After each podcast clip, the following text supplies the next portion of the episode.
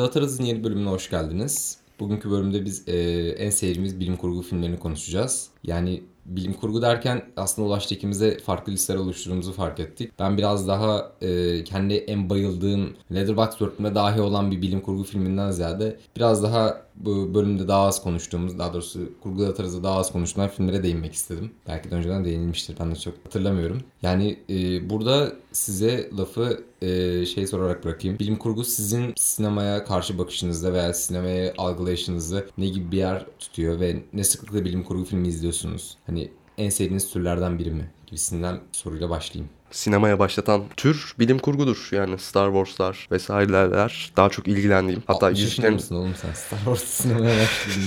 ya ben e, 80'li yıllarda Star Aynen. Wars'ta sinemaya sinemada gittim. Afişini de almak istedim ama satmadı görevliler. Şimdi görüyoruz 600-700 liraya alamadık. Sinemaya satan tango izleyerek başlayan o efsane nesil. Yani şey de diyebiliriz ben o çok kötü Star Wars filmi geldiğinde bile sinemada izlediğim için büyülenmiştim o. 2015 yılında Star Wars görüyorsun ekranda, devasa evet. ekranda. Çok kötü de olsa çıkıyorsunuz, heyecanla ben, çıkıyorsun. Bu arada hazır tartışmaya şimdi başladım. Ee, ben son üçlemeyi seviyorum Star Wars olarak. Yönetmenlik Hem olarak, işleyiş olarak ve filmlerin gerçekten hani bir komple bir bütün Hollywood filmi olarak gayet düzgün, eli yüzü düzgün filmler olduğunu ve fanların büyük ihtimal hikayeyle yani önceki hikayenin epikliğinden uzak kaldığı için ve o e, George Lucas'ın karakterleri yan yana dizen bir yatay anlatım formu var ya Star Wars'ta. Fazla alan, derin, ara, alan derinliğini karakterlerin ve özellikle mekanların e, çok uzaklarda bir yerlerde değil. Hepsi böyle ana, e, anlatamadım demek istediğim. Ekrana dizilmiş gibi bir yan yana karakterler görürüz ya Star Wars'ta birbirlerinin üstüne gelmezler onlar bu, e, bu görsel anlatıyı sonuçlama biraz daha değiştirip genel Hollywood anlatısına çeviriyordu ama bence bunu bayağı başarılı şekilde yapıyordu. Yani beklentiler çok yüksek. Evet beklentiler çok O yüzden yüksek. tepki de ona göre oluyor. Ya bir de Star Wars yani yani çevremizdeki her 10 kişiden biri Star Wars fanı olduğu için. Tarihin en büyük franchise'ı her Aynen. anlamda. Sana benim, geçelim. Ya tabii ki benim de sinemaya başlamama neden olan türlerden biridir bilim kurgu ama ben gittikçe kendi sinema dilimi bulurken bilim kurgudan daha uzaklaştığımı fark ettim. Hani artık bilim kurgu izlemek e, beni o kadar eskisi kadar e, sarmıyor, eskisi kadar etkilemiyor. Ama yine de dediğim gibi bilim kurgu oldukça sevdiğim bir türdür. Edebiyatla edebiyatta da bilim kurguyu çok severim. Ama dediğim gibi sadece sinemada bunu görmek artık ben e, böyle fütüristik e, yapılarla oluşturulmuş bilim kurgu filmleri özel olarak söyleyeyim. Onları sevmiyorum. Mesela e, herkesin çok sevdiği ve benim de bu yüzden hani Blade Runner'ı o yüzden biraz daha uzak dururum Blade Runner'dan. Tam olarak bir sevmeme değil ama e, fazla fütüristik yapıları sevmiyorum sinemada. O yüzden e, öyle diyebilirim. Bunun tek istisnası benim için Matrix'tir muhtemelen. Yani Matrix'i çok Matrix seviyorum çünkü. İnanılmaz film çünkü. Ee, ya ben burada kendim kişisel olarak cevaplayacak olursam eğer ben bilim kurgunun açıkçası e, senin dediğin gibi biraz daha görsel efektlerden uzaklaşmış kısmını sevmeye başladım. Daha çok hani bize bir e, drama filmi izlermiş gibi anlatan bilim kurgular. Yani bunda e, son dönemlerde son 10 senede yapılan Coherence örnek verebiliriz. Sadece bir evin içinde geçen diyaloglar üzerine ve oyuncuların doğaçlaması üzerine kurulu bir bilim kurgu filmiydi. Yani bu tarz şeyler benim daha çok ilgimi çekmeye başladı diyeyim. Şey diyebilir miyiz burada? Büyüdükçe ve daha çok film izledikçe aslında bilim kurgunun da iyisine değer veriyoruz artık. Kesinlikle. Eskisi kadar ortalamaya şey yani ortalamaya ne diyelim Anladım anladım. Hani o Hollywood tarzı klasik bilim kurgu filmi. Ben bu arada hala seviyorum. Mesela bir e, Edge of Tomorrow izlemek bana büyük bir zevk veriyor. Yani o Tom Cruise'un bir yerlerden atladığı işte ne bileyim e, salaklaşma uzaylılarla dövüşülen birbirlerine işte bomba fırlattıkları o aksiyonu içeren bilim kurgu o hardcore'lu içeren bilim kurguyu seviyorum ama bilim kurgunun tabii ki edebiyatla senin de bahsettiğin gibi o kol kola gitmesi e, o kendi altındaki derinliğini yaratması ve bunun özellikle birkaç yönetmen işte direkt bunlarda Ridley Scott'ı, Andrei Tarkovsky'yi ve Stanley Kubrick'i sayabiliriz bunlarda. O alt, alt metinlerini gerçekten do, düzgünce doldurulmuş bilim kurguları da bayağı seviyorum. Deyip son bir ekleme. Bilim kurgu, e, korku ikilen, ikisi, ikilisinin yan yana geldiği filmlere de ayrıyeten bayılırım. Yani ben John Carpenter ve Cronenberg gibi. Listelerde Alien Listelerde var, var mı? Yok. Var var. Bende yok. Ee, ben bir de şeyi ekleyebilirim. Bilim kurgunun biz yaşımız yaş aldıkça daha farklı gelmesinin sebebi olarak. E, çünkü daha küçük yaşlarda aslında orada gördüğün o kocaman evrenden, o görsel efektler olsun ne bileyim o yaratılan evrenden etkileniyorsun. Ama biraz daha büyüyüp biraz daha ne bileyim farklı filmler izlediğin zaman e, olayın sadece o evrenler olmadığını, sadece görsel olmadığını veya yaratılan ortam olmadığını algılıyorsun ve burada işte senaryodur, fikirdir o da devreye giriyor. O yüzden ben e, mesela Tarkovski inanılmaz bir anlatıcıdır, inanılmaz bir anlatı sineması yapan kişidir. Ama Tarkovski'nin e, çektiği iki bilim kurgu filmi, özellikle Stalker bence tarihin en iyi bilim kurgu filmlerinden biridir. Çünkü anlatıyı biraz daha ön plana koyar bilim kurgunun yanında. Ridley Scott'ın mesela görselden tanırsın Ridley Scott. Hani görseli çok fazla şey yapar. Burada Ridley Scott'ın anlatısına laf etmiyorum. Ama Tarkovski biraz daha bilim kurguyu e, günümüze getirirken anlatıyla kurar. Evet. Kuruyor. Ya ben de bunu son olarak şey ekleyip listeye geçelim. Yani senin dediğine ek olarak sonuçta Claire Denis gibi bir e, drama üstadı ve bunu gerçekten muazzam bir şekilde hani kişi, kişi hikayelerini anlatabilen bir yönetmen. E, High Life'da tamamen kendi sinemasını o Robert Pattinson üzerinden kurduğu dramayla o e, dramaturjik yapıyla bizlere yani muazzam bir örneğini koymuştu. Yani High Life'ı sevmeyen de çoktur bu arada. Ben izlemedim onu. Ben de izlemedim ama Durum'u izlemişti o beğenmemişti galiba. Yani bizim arkadaşlarımızın genelde puanı düşüktü o yüzden ben bakma şey yapmadım hiç. Ah be kardeşim. Derken de son filminin rezaletinden filmi- son siz filmi çok kötüydü bahsedersiniz. gerçekten. At peşine. Yuva yıkanın yuvasını yıkarlar filmi çekmiş ablamız. Hoş Benim- geldin Lütfü Akat. Aynen. Ben geriyle geriyle listeledim. 5 numaramda Steven Spielberg var. Tam olmamış sanki bu liste ama. Jaws benim beşimde.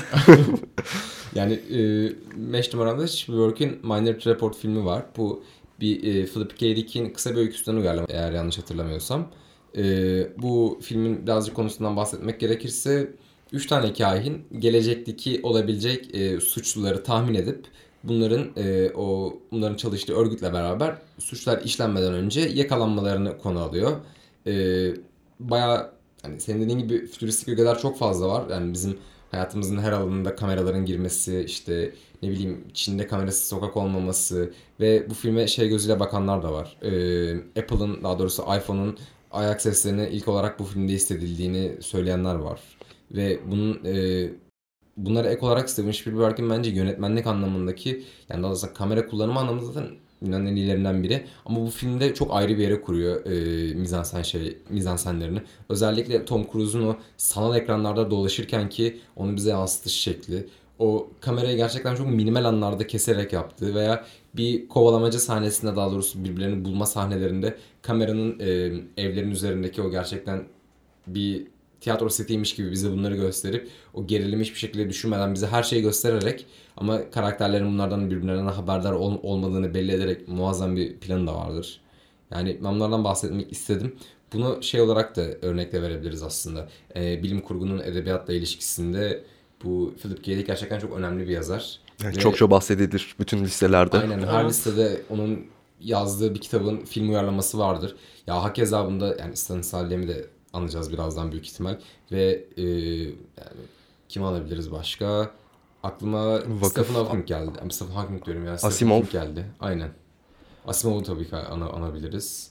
Yani bir de şey yani çok iyi bilim kurgu kitapları var. Kaynaklar çok iyi ama sonuçlar vakıftaki gibi hayal kırıklığıyla sonuçlanabiliyor. bununla ilgili şey tezi de vardı aslında. Uzun bilim kurgu kitaplarının filmleri çok kötü oluyor ama kısa olarak bir öykünün gerçekten ana fikri çok iyi olan bir bilim kurgunun filmleri, bilim kurgu kitaplarının filmleri çok daha iyi oluyor. Ya bu tabii ki de akla direkt benim benim aklıma direkt Hitchcock'un şey sözünü geldi. Ben e, Pulp Fiction'lardan, kötü romanlardan kitap yaparım onların. O dramatik yapısını alırım ve ana hikayelerini alırım. Onun dışındaki hikayelerini boş veririm. Ben tamamen filmde kendim yaratırım. O anlatıyı diyordu Hitchcock.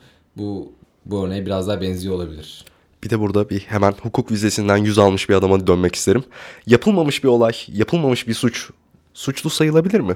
Say- sayılamaz. Başka sorun varsa... O zaman filmi çöpe atıyoruz. Ya şimdi zaten Spielberg'ün filmografisine baktığın zaman 20 film baştan çöpe atılır. ee, ah be kardeşim.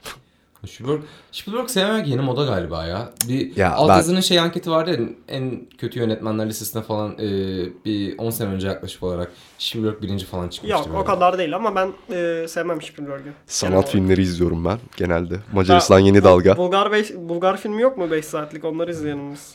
Ya Spielberg'ün tabii ki hani benim sinemayı sevmemde çok önemli yeri olan birisi Jaws'la birlikte tabii ki.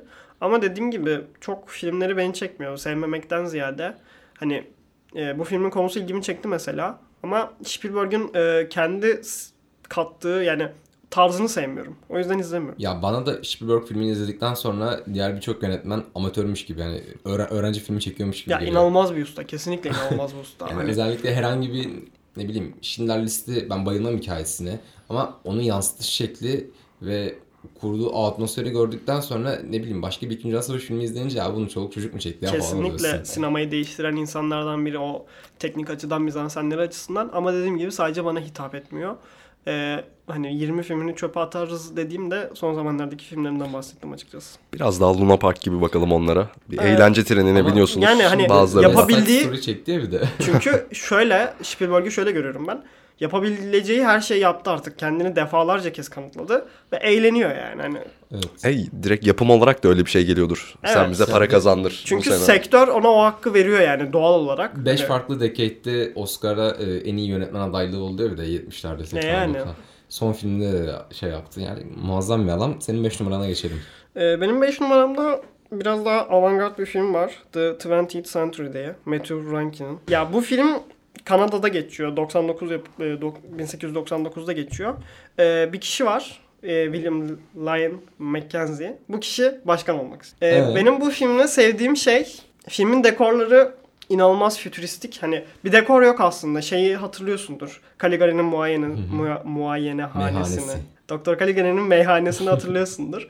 Ee, hani oradaki gibi dekorlar. Tam anlamıyla bir dekordan bahsedilmiyor. Dışa vurumcu. Evet dışa vurumcu bir e, şey var. Dik bir dekor var. Hani e, dünyayı tamamen yabancılaştırıyor. Kesinlikle bizim bildiğimiz dünya değil. Böyle Kaç yapımı bu film bu arada? 2019. Çok yeni bir film. E, filmde şey var. Yani e, filmde Cronenberg'imsi ögeler var. Bir bot aracılığıyla cinsel e, hazın ortaya çıkması, bir çiçek aracılığıyla bu tarz şeylerin bayağı garip ögeler var. Yani garip demeyeyim de hani biraz daha alt ögeler var. E, ben bu filmin neden sevmiştim? Dekor anlamından çok sevmiştim. Bir de şeyi de çok güzel bir şekilde veriyor bence.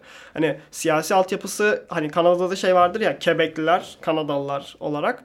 Ee, orada da bu filmde de Fransız yani Quebeclilerle Kanadalılar arasındaki o e, konjonktürel çekimi, o tartışmayı veriyordu. Bunu başkan e, olma şeyi e, isteme açısından ve iki taraf açısından veriyordu. Filmde e, çok da sevdiğim bir deyiş vardır. Aşkın tanımıdır. E, seninle beraber Fransız fiilleri çekebilirdik diye. E, bunu deyip bırakıyorum. Sert. Ben filmi izlemediğim için pek bir şey diyemeyeceğim. Senin 4 numarana geçelim Ulaş Bey. Benim dört numaramda The Fountain var. Sen hiç sevmezsin bu filmi. Allah. Ya Aronofsky'nin ustalık eserlerinden biri olarak görüyorum ben açıkçası. Eşinin ölümünden sonra eşini kurtarabilmek için hayat ağacını arayan bir adamın 3 farklı evren demek doğru olur mu bilmiyorum ama 3 farklı zaman Üç ve farklı mekandaki periyotta. evet 3 farklı periyottaki arayışı. Ee, yani bu filme dair benim en sevdiğim şeylerden biri kesinlikle görselleri, kesinlikle o görsel sunumu. O çok ünlü bir sahnesi vardır. Hayat ağacını böyle sarı bir çerçeve içinde gösteren zaten filmin posteri de o. Yani o dönem hoşuma gitmişti benim görselleri. Aynı zamanda bu arayışın e, ya edebiyatta şöyle bir şey vardır. Bir arayış vardır ama bu arayışın arkasında çok değerli bir neden olmadığı sürece o arayış biraz boş- boşta kalır. Son zamanlarda bir takım e, bilim kurgu kitaplarının boş yani eskisi kadar iyi olmamasının sebebi bu bence. Ama Arka biraz planı biraz boş. için şey de diyebilirim aslında. Hani sadece arayışta geçen süreç içinde yapılan arayışlar var ya. Veya o biraz daha hani yol filmleri veya yol kitapları buna örnek ver- verilebilir bence. Sadece o e, ulaşmak istenen şeydense o yolculuğun ne bileyim keyfi mi denir? Yolculuğun verdiği haz mı denir? Bunun içinde yapılan ve ona aklıma ilk şey geldi. E, zen ve motosiklet bakım sanatı. Yani onda bir şeye varmak değildi amaç. O yolculuk üzerindeki adamın kendi düşünceleriyle ve kendisiyle hesaplaşmasıyla olan kendi felsefesine yansıtmasıydı ya. Ya zaten ikisinin arasında o kadar bir fark yok bence. E, şu açıdan yok. ya ben bir amaça gerek yok diye sinirlendim. Ee, Okey. Ya bir amaca gerek olmamasını anlayabilirim hani şey olarak ama ben kendi e, şeyimde, kendi nezdimde bir amaç etrafında yola çıkılan filmleri daha çok seviyorum. Ya tabii ki Fountain'ı da o yüzden daha çok bir seviyorum. amaç olunca e, oturtman çok daha kolay oluyor. Bir dramaturjik yapı kurman çok daha rahat oluyor. Ve Fountain'da da hani insanın ne kadar kırılgan bir varlık olduğunu, değer verdiğimiz şeylerin aslında ne kadar değersiz olduğunu ve bu yolculuk sırasında sürekli değişeceğimizi, sürekli gelişeceğimizi, hayat ağacını aramanın hani o yolculuğun aslında hayat ağacının kendisi olduğunu e, bunları üç farklı periyotta görebiliyoruz. E, Fountain'ın en sevdiğim periyot öyle adlandırayım. Periyodu da Mayalarla ilgili olan kısmıdır ki zaten hayat ağacının asıl e, anlatısı tabii ki İskandinav kültüründe her yerde var ama e, asıl bu filmdeki spiritüel anlatısı Mayalara gider. Ben o yüzden çok seviyorum. Sen Ben- neden sevmiyorsun? Ben e, reklam yapayım. Bundan sonraki bölümde ben Fountain'ı yeteri kadar gömeceğim için burada yorumlarımı sonraki bölüme e, overrated bölümümüze saklayayım. Diğer bölüm biraz şey gibi olacak. Abbas Güçlü ile genç bakış. Aynen öyle. Aynen. Siyaset meydanı Ali Kırca. Savundun, savunmadım. Aynen. Hapse gireceğimiz bölümle birlikte 32. olacağız gün. sizinle. O yüzden ben yorumlarımı oraya oraya saklıyorum. Senin de önünden O ama. zaman benim dördümde e, David Cronenberg'in video durumu var. Geldi yine. Yani yine Cronenberg. Enes an Enes'im kap-. Enes kapıyı yumrukluyor şu an içeri alın beni diye. Eskişehir'den koşarak geldi. Ya e, bu senin dediğin aslında bu fütüristik ögeleri belki de e, VHS kuşağının özellikle o 80'lerde bu filmi izleyebilmiş insanların en yakından e, deneyimleyebileceği bir film. Ben e, Ekşi'de, Ekşi'de takılırken bu filmin en- entry'lerine bakınırken ya hep şey gördüm.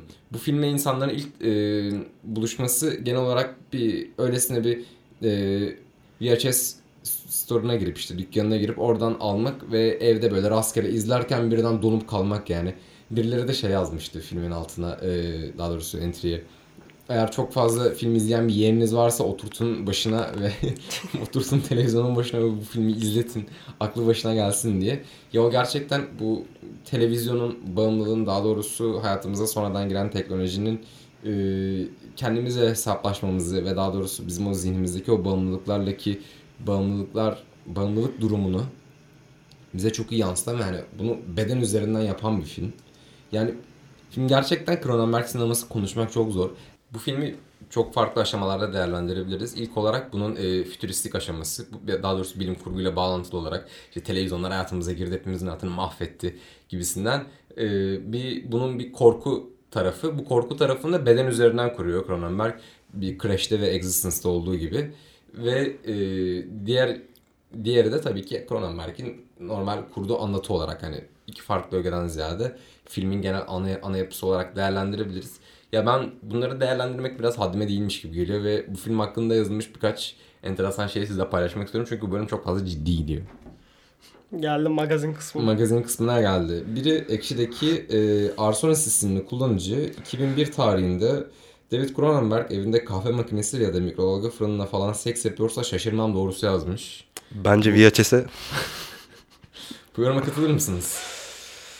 Muhtemel. Ya Cronenberg'in e, hayal bile edemeyeceğimiz çoğu şeyle seks yaptığını düşünüyorum ben açıkçası. araba. O Julia ablamızın O özel Julia şeyi. ablamızın- Titan ne film be kardeşim. Posterini astım yatağımın başına. Bende de var. Ben de aslında ama. Bir de bu filmle ilgili şey eklemek isterim. Ee, bu film ilk gösterildiğinde yani ufak bir izleyici kitlesine ve Test yazarlara gösterimleri diyebiliriz. test gösterimlerinde izleyicilere bir mektup gönderilmiş. Yani film hakkında ne düşünüyorsunuz? Bize geri dönüş yapar mısınız falan diye. Genelde işte geri dönüşlerin çoğu işte sucked, absolutely nothing veya nothing, absolutely nothing is pretty disgusting. Yani böyle rezil bir film. Allah belanızı versin minvalinde şeyler Biraz yazılmış. Cronenberg sinemasının controversial şeyini açıklayan bir Bir de bu Done. sene Cannes'da yeni filmi gösterecek Cronenberg Crimes abimizin. of the Futures. Bekliyoruz. Valla hoş duruyordu. Cronenberg'in ilk dönemlerine benziyor. Şeyi Evet. hani böyle daha fly'ı çektiği zamanlara Zaten benziyor. şeyde e, girişte işte normalde yani bir yönetmenin şunların filmlerini çeken yönetmenden diye yazar ya. O biraz da belli eder oraya hangi filmleri Evet. koydukları. Burada Crash'le başlıyordu direkt. Twitter'da ben- şey yazıyordu zaten. Eğer Cronenberg'in Cronenberg'in yeni filmi e, Crash'in yönetmeni diye tanıtılıyorsa ne kadar fucked up bir şeyin geleceğinden emin olabilirsiniz diyordu yani. Cronenberg yani gerçekten konuşması çok zor bir insan ve bilim kurguyla bedeni ve korkuyu inanılmaz bir biçimde birleştiren bir insan. Videodromu ben ım, ya çok küçükken izledim ya izlemedim tam hatırlamıyorum. Çünkü Videodrom'la benzer bir şey izledim hatırlıyorum ama e, ekstra olarak Existence'ı önerebilirim. İnanılmaz iyi bir filmdir. Orada da e, biraz video oyunlarıyla insanlığın geleceğini sorgular. Burada televizyonda sorguladı. Aslında şey diyebiliriz. Dönemine göre. Evet. 80'lerde VHS patlıyor. VHS üstüne bir Ya korku yapıyor. Zaten bir üçleme olarak görüyorlar genelde. Cronenberg şey gibi biraz böyle bir sosyoloji kuramcısı gibi. O dönem ne patlıyorsa onun üzerine e, inceleme yazan bir şey gibi Evet. hani. O tarz Yani görüyorum tez ben. yazıyormuş Kozmopolis de mi onundu? Kozmopolis'te onun. Kozmopolis'te de mesela işte 2010'lar. bu stok marketleri, 2010'ları e, 2008 krizi sonrası aynen patlayan biraz. onları Zaten- şey yapar. Adam NFT'ye de girdi sonuçta. NFT Death falan of da yaptı. David Cronenberg'de yeni bir Evet. filmi var. Bir dakikalık. Kendi ölümünü çekiyor. O da iyi. Elemanın kafa gidik. Naked Lunch sevmiyorum ben. Yani İzlemedim onu. uy- zaten bir uyarlama, uyarlaması inanılmaz zor olan bir kitaptan uyarlama. Hissettiriyor şey olduğunu hani uyarlamasının ne kadar zor olduğunu. O zaman 3 numarama geçiyorum. Geç. 3 numaramda ustaya saygı, Solaris. Ama ustaya saygı, Solaris tabii ki hangi usta? Steven Soderbergh. Soderbergh. Latife'ye bak. yani şaka bir yana ben iki filmi de aldım buraya. Ayırmadım.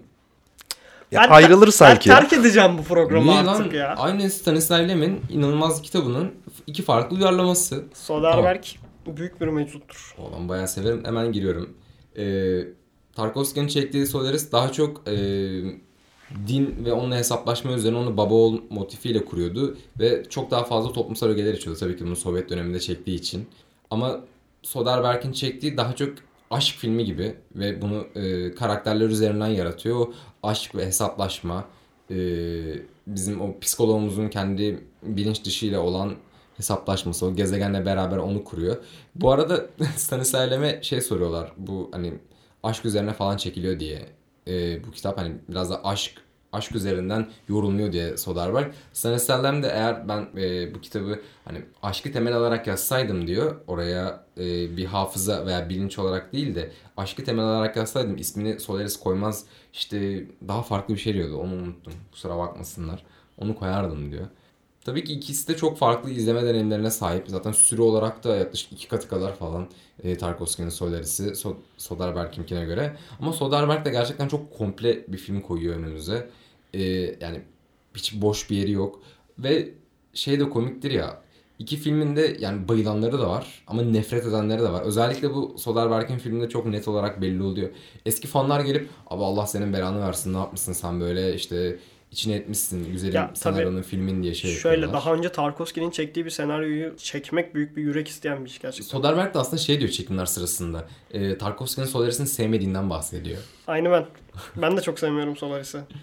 Yani Solaris'te bana oturmayan bir şeyler var. Bilmiyorum hani süresi mi, Tarkovski'nin sürekli zamanı ve mekanı inanılmaz bir şekilde bozuşu mu, o sahnelerin birbirine tam olarak bağlanmayışı mı? sahnesi. Yani bilmiyorum hani son sahne ben filmi izlemem bu arada iki gün sürdü benim Solaris'i izlemem. Ama temiz kafayla oturup ara vermeden izlemek Yani lazım bence. imkanı yok ben 3 saat o filmi ara vermeden izleyemem. Tarkovski'yi çok seviyorum. Ama dediğim gibi ne Andrei Rublev oldu bana ne şey oldu Solaris oldu. Bu iki filmi benim için istisnadır. Solaris bir de izlerken hiç bu bir eleştiri değil. E, Tarkovski'yi övmek için söylüyorum. İzlerken hiç bilim kurgu gibi hissettirmiyordu bana. Evet zaten Ya demin bahsettiğimiz o sevdiğimiz bilim kurgu tam olarak da bu Evet, gibime Medar geliyor. iftiharı odur. Stalker'da da öyle mesela. Hani ortada bilim kurguya meze olabilecek çok iyi bir malzeme var. Ama film bilim kurgu filmi değil. Film Aynen. Tarkovski'nin anlatısı çünkü yani. Ya bir de bununla ilgili biraz da hani ağır filmler böyle sanat filmi denen filmlerle alakalı o konuya değinmek istiyorum. Genelde böyle kullan, e, izleyici yorumlarına falan herkes şey diyor. Tamam film çok güzel ama işte ilk defa da anlaşılmaz. İşte birkaç defa daha izlemeniz lazım bu filmi anlamak için. Ya benim derdim burada filmi neden anlamaya çalışıyorsunuz? Evet. Anlamadığınız şey çok kıymetli bir şey aslında. Hasan Doğayel'in çok sevdiğim bir sözü vardır. Hisset diye. Ya hissetmekten ziyade abi sen anlamadığının bilincindesin ve orada bir yapıt var. Sen onu kurcalamak yerine o deneyim sende kalsın. Anlamamak güzel bir şey yani. Tarkovski kızıyor zaten filmini anlamadığını, anlamadığını söyleyenlere. Hani anlamak zorunda değilsin. Ya komiğime gidiyor yani. Birkaç filme baktım böyle. İşte analizler uçuşuyor.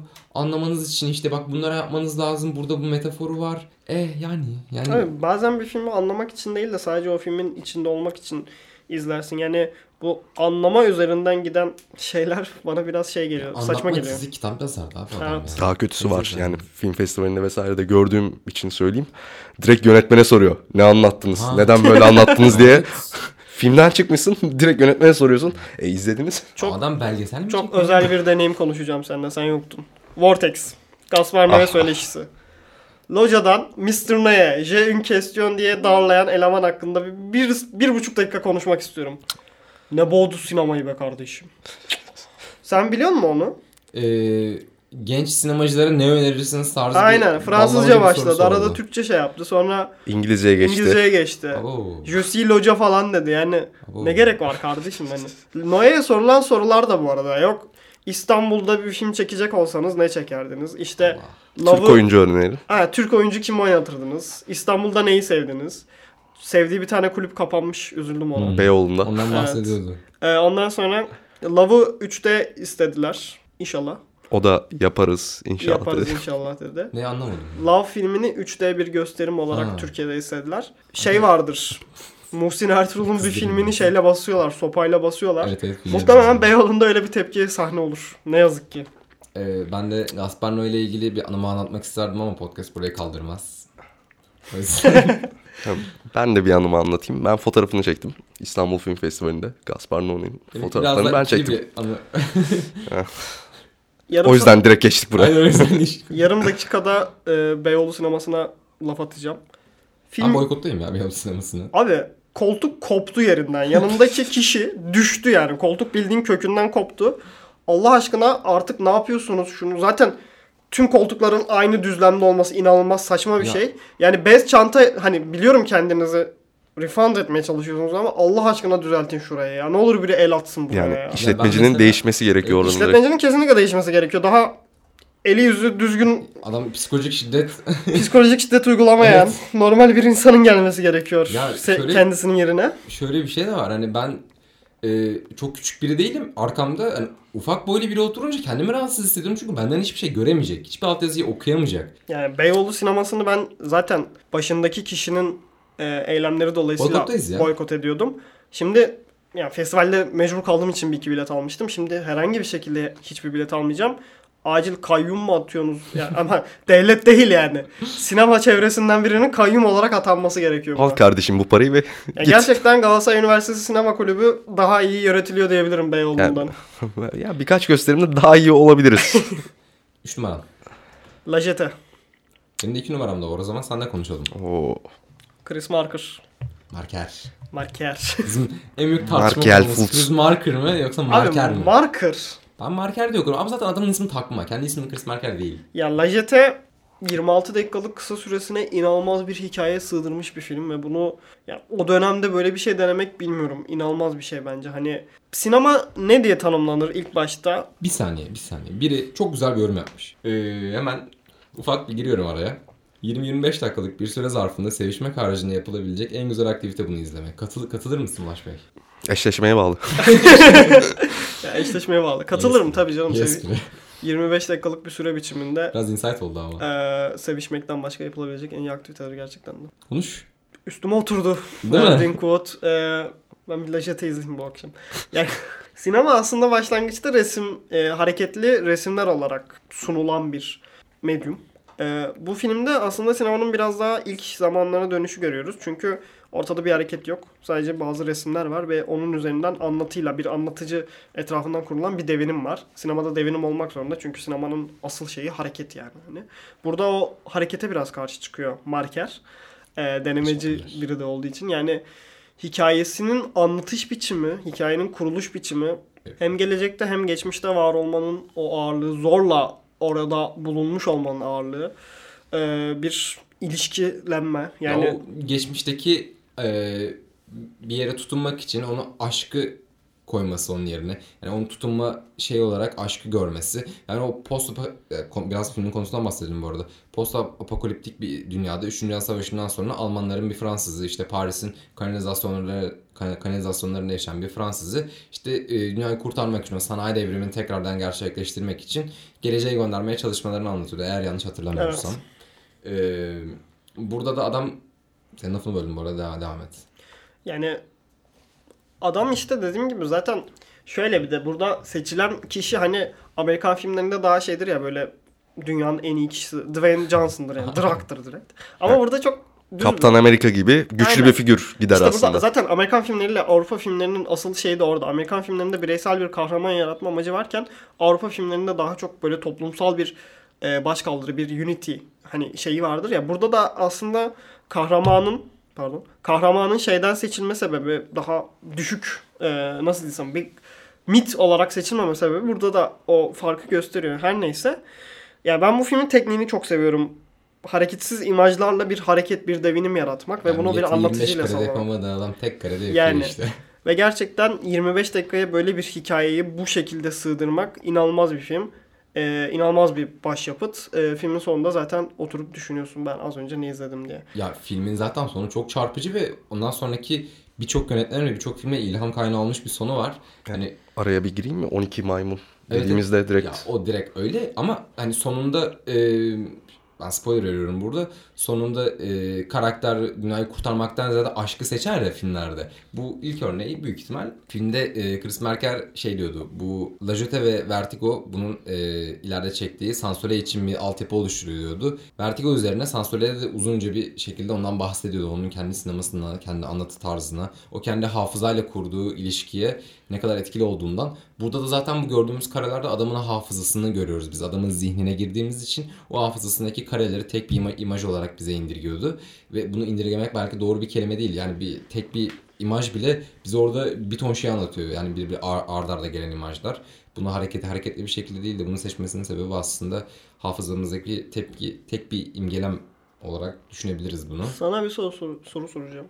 Marker Fransız yeni dalgada çok görülmez aslında şeyde hani son zamanlarda çok sayılmaz ama e, kurucularından biridir yani. Bence en iyisi de. Kesinlikle ama sence Fransız yeni dalgadan daha çok ne özelliğiyle ayrılıyor Marker? Ya Marker Godard gibi şovmen değil. Truffaut gibi de ya şey diyebilir miyiz yani? Marker aslında biricik değil mi o akımda? Evet. evet biraz Yani öyle- René'yi de ben öyle görüyorum biraz ama Zaten René'nin de- René'nin e, Night and Fog'undan da bence etkileniyor bunun Evet, görsel anlatımı. kesinlikle. E, ya Marker zaten kendi ismi Marker değil.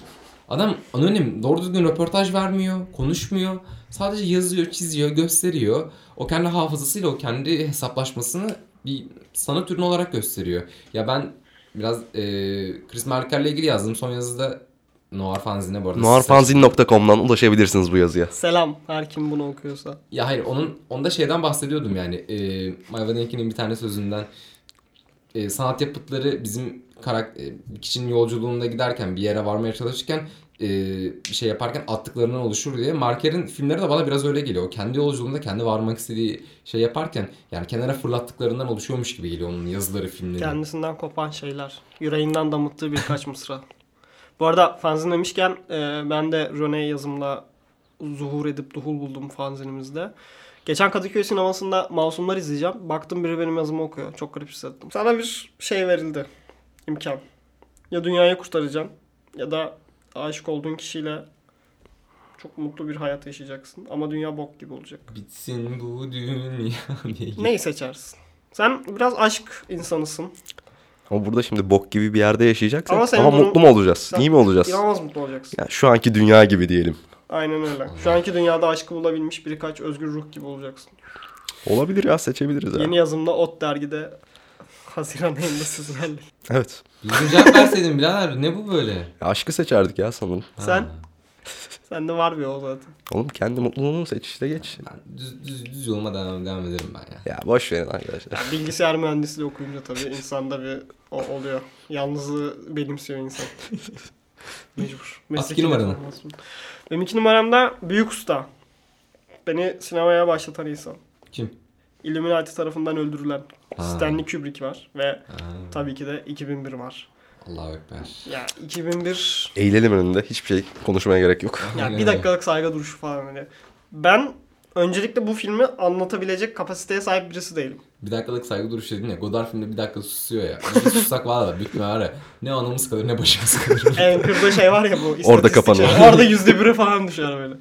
Ya ben öncelikle 2001'in üstüne konuşabilecek, yorumlayabilecek bir kapasiteye sahip değilim. ya biz Dünya- ne konuştuk bir saattir burada oğlum? Dünyada da Anlamak zorunda mıyız? Konuşsana. hayır lan o açıdan demiyorum yani. Dünyada da bu kapasiteye sahip olan bir insan olduğunu düşünmüyorum. Ee, dilim Vardı, öldü. Aynen Kubrick de öldü. Dilim döndüğünce Yazarı bile şey yapmadı. kusurumuz varsa affola TRT bir şey gibi böyle. O zaman ben sana şey soracağım. Aya gerçekten gidildi mi yoksa Stanley Kubrick mi çekti? Sert bir soru. Salak salak sorular gidildi tabii. Yani çok yakın değil mi aslında görüntüler? Çok komplo teorisyenisiniz. Ben düşünmüyorum böyle bir şeyleri. Gidilmiştir. Geçen şey Güveniyoruz. izledim. Room 237'ı yanlış hatırlamıyorsam evet. Onda bir adam çıktı böyle güzel güzel açıkladı işte aya bak böyle gidilmedi bak böyle oldu falan diye. Abim ona, ona bakacak olursak İncil'i de Shakespeare yazdı yani hani Başladık iyice. böyle şeyler olur. Bu arada millet beni gerçekten aya gidilmedi falan düşündüğümü. Düz dünyacı. Bak bu eleman Düz dünyacı. aşı karşıtı, aya gidildiğini Oruç gidilmediğini diye. savunuyor. Kyrie Irving. Kyrie Irving'den hiçbir farkı yok bunun kafasal olarak.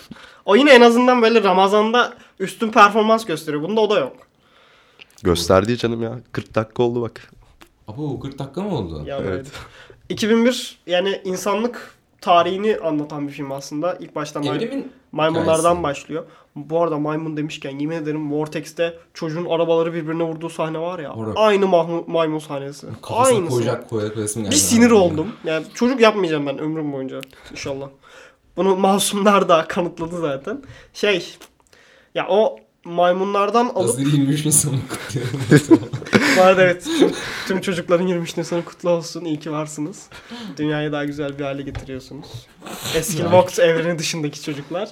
Ee, şu cümlemi tamamlayabilirsem çok sevineceğim. İnsanlık anlatısını en baştan alıp insanlığın gidebildiği en uzak noktaya kadar getirmesi ve bu aradaki süreci çok farklı şekillerde vermesi bu filmi çok yani filmi 3 ana şeye ayırıyorum ben. Bir ilk 40 dakika maymunlu bölüm. İki insanla makinenin arasındaki o e, controversial şeyi, o kavgayı ele aldığı bölüm. Bir de son 40 dakika, son 1 saati Stanley Kubrick e, nasıl CGI efekti yapılır onu öğreniyor bölümde. Yüreğinden damıtmış. Koymuş ortaya. Deneysel yani. Ya sen üç parça ayırdın. Ben de o iki bağlanma yerinden bahsedeyim. Zaten çok meşhurdur. Maymun e, taşı, o kemiği kullanmayı keşfeder ve o keşiften onu havaya fırlatarak uzay gemilerine geliriz biz. Bu yani sinema tarihinin büyük ihtimal en iyi kurgusudur ya. Ki ins- En iyi geçiş olabilir? İnan- İnanılmaz en iyi geçiş yani. Ki maymun zaten o kemiği başkalarına zarar vermek için kullanabileceğini keşfettiği Evet, zaman evet. da bir savaş ortaya çıkar. Ee, burada işte insanın insanla olan savaşı ilk kısım daha çok. Ee, iki, yani Kubrick ikinci kısımda makinenin ne kadar acımasız olabileceğini ve gösteriyor ve geleceğe dair bence çok karamsar bir ön görüşte de bulunuyor. Hani Bence karamsar değil ya. Sonuçta hani evrim budur ve bunu gerektirir gibisinden bir bakış da var. Fazla determinist bir bakış açısı da var filmde. Yani doğru mu düşünüyorum bilmiyorum ama e, yani Stanley Kubrick gerçekten bu insanlığın tarihini ve insanlığın nereden başladı, nereye geldi ve orada da yok olup bitecek e, cinsinden muazzam bir şekilde gösteriyor bize. Makinenin sesi de böyle biraz şeydir ya. Babacan bir sese sahiptir ya böyle. Hani o da biraz şey yapıyor yani ne bileyim her şey iyi gidecekmiş gibi şey yapıyorsun ama e, mesela Kubrick sinemasında biraz daha izlemiş biri şeyde anlıyor e, her şeyin çok kötü gideceğini. Bunlar uzay gemisinin içinde onun e, makinenin onları duymayacağı bir yerde konuşuyorlar ya. Hani orada anlıyorsun makineyle bir sıkıntı ya çıkacak orada diye. sessiz bir şekilde gerilim nasıl Evet. yaratılır? Peki e, görselle hikaye nasıl anlatılır? son bir saat hakkında ne düşünüyorsunuz? Yani İnanılmaz ya. İnanılmaz. Gerçekten inanılmaz ya.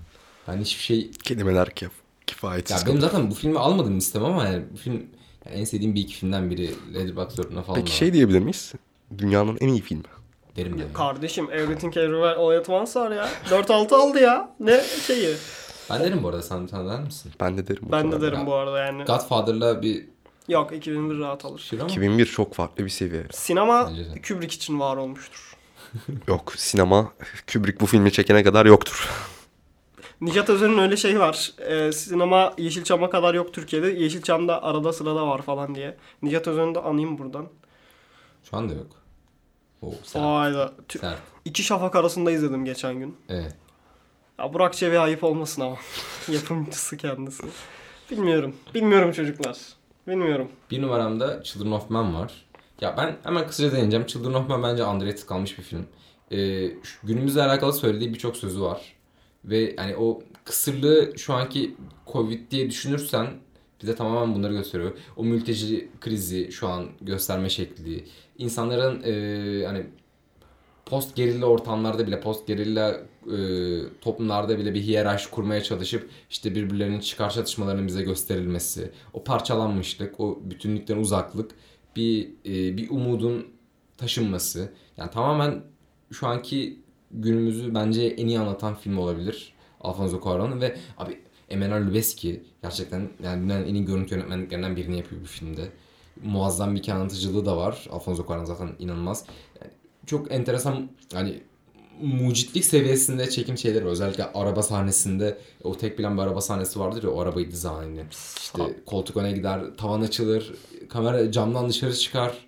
Children of Men'in benim en sevdiğim sahnesi şeydir. Savaş sahnesidir. Kameraya Hepsi inanılmaz abi. kameraya yani Toz orada gelir ya, aynen Evet gerçekten hani orada bir kamera aracılığıyla bir filme tanık olmazsın. Direkt o ortama seni sokar ve Children of Men'in o biraz sarıya e, biraz böyle soğuk kaçan o tonu biraz Sarı yeşil mi diyelim? ona? Evet sarı yeşil diyelim. Hani o geleceğe dair olan umutsuzluğu, bu sorunların ortaya çıkabileceğini göstermesi gerçekten e, yapım dönemine göre de inanılmaz bir film. Yani There Will Be Blood'la birlikte Children of Men o 3-4 yılın en iyi filmidir bence. Olabilir. Senin bir numaran alalım. Decade'in de en iyi filmlerinden. Kesinlikle. Evet. Benim bir numaramda Stalker var.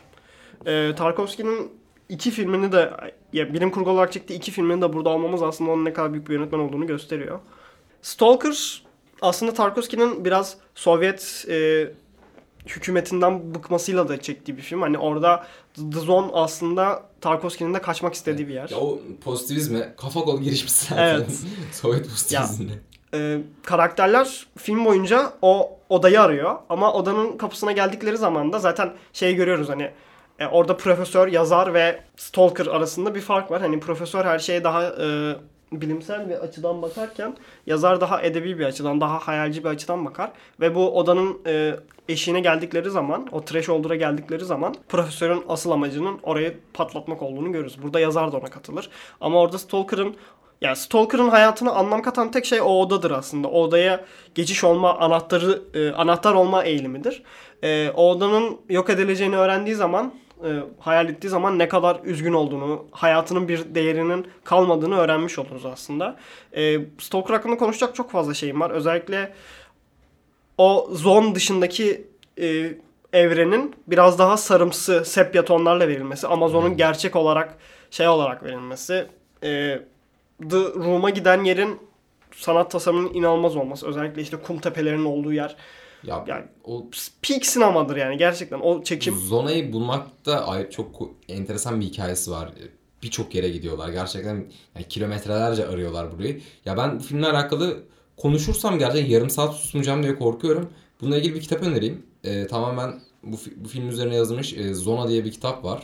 Hani kesinlikle sinema üzerine okunabilecek en iyi kitaplardan biri. Ben bir iki dakika daha konuşup bitireceğim. Tabii ki. Ee, yani zaten Tarkovski bu filmi çekmek için hayatından oluyor. Estonya'da terk edilmiş bir nükleer e, nükleer bir re- reaktörde çekiyorlar bildiğim kadarıyla. Nükleer bir tesiste çekiyorlar filmi. Ve gerçekten Tarkovski kanser olup ölüyor. Hatta filmin senaristi e, ve Yok, e, görüntü oyuncu- yönetmeni ve eşi. oyuncu ölmüyor muydu? Yok oyuncu ölmüyor. Görüntü Çok kişi ölüyor ya ekipteki. Ya ekipteki çok kişi ölüyor. Kanserden hepsi gidiyor şey. yani Aynen. yıllar içinde. Ee, Tarko bu da işte ben bunu şeyde de söylemiştim. Bu filmi konuştuğumuz bir bölümümüz daha vardı. Tarkovski'nin Sovyet hükümetine karşı olan et, e, tepkisini gösterdiği film gerçekten onun sonu oluyor yani hani ironik bir şekilde. Biraz sonra da Çernobil ile birlikte Sovyetlerin de sonu oldu aslında. Evet. ben bu arada bir de burada kişisel bir e, hikaye anlatıp bitireceğim. Stalker üstüne bir analiz yazdım ben Fransızca. E, bir Sude'nin bir şeyi için. Hani Sude'ye yardımcı olmak amacıyla. Bura off the record bu arada. Bölümü, Kesiyor muyuz? Ha burayı kes. Bölümü şey olarak Ha, Bana bitireceğim. anlattın bunu biliyorum. Aynen. Hoca Stalker- şeyleri İngilizce yazdım isimleri. Herif puan kırmış oradan. ben hocama yoklama vereceğim. Tamam. Geleceğim size bir... Ben bölümü bitireyim öyle çık istiyorsan. tamam. Bitirelim hemen. Burayı Sen ke- birin var mı? Ha? Birini söyledin mi? Söyledim Alfonso Tamam. işte. Ha Burayı, tamam. burayı kesersin ben çok çabuk bitiriyorum bölümü. Bitirelim zaten Ee, 50 de oldu. Yani Stalker dediğim gibi tarihin en iyi filmlerinden biri. Tarkovski sinemasının peak noktalarından biri. Her filminde olduğu gibi. Ee, benim diyeceklerim bu kadar. Ya birkaç ekleme yapmamız lazım herhalde buraya. Star Wars, Star Trek, Blade Runner gibi Tabii ki. efsaneleri unutmadan geç. Ben, ek- ben eklemiyorum. Ya şaka ben de ben Blade Runner'a taparım ama çok konuşuldu.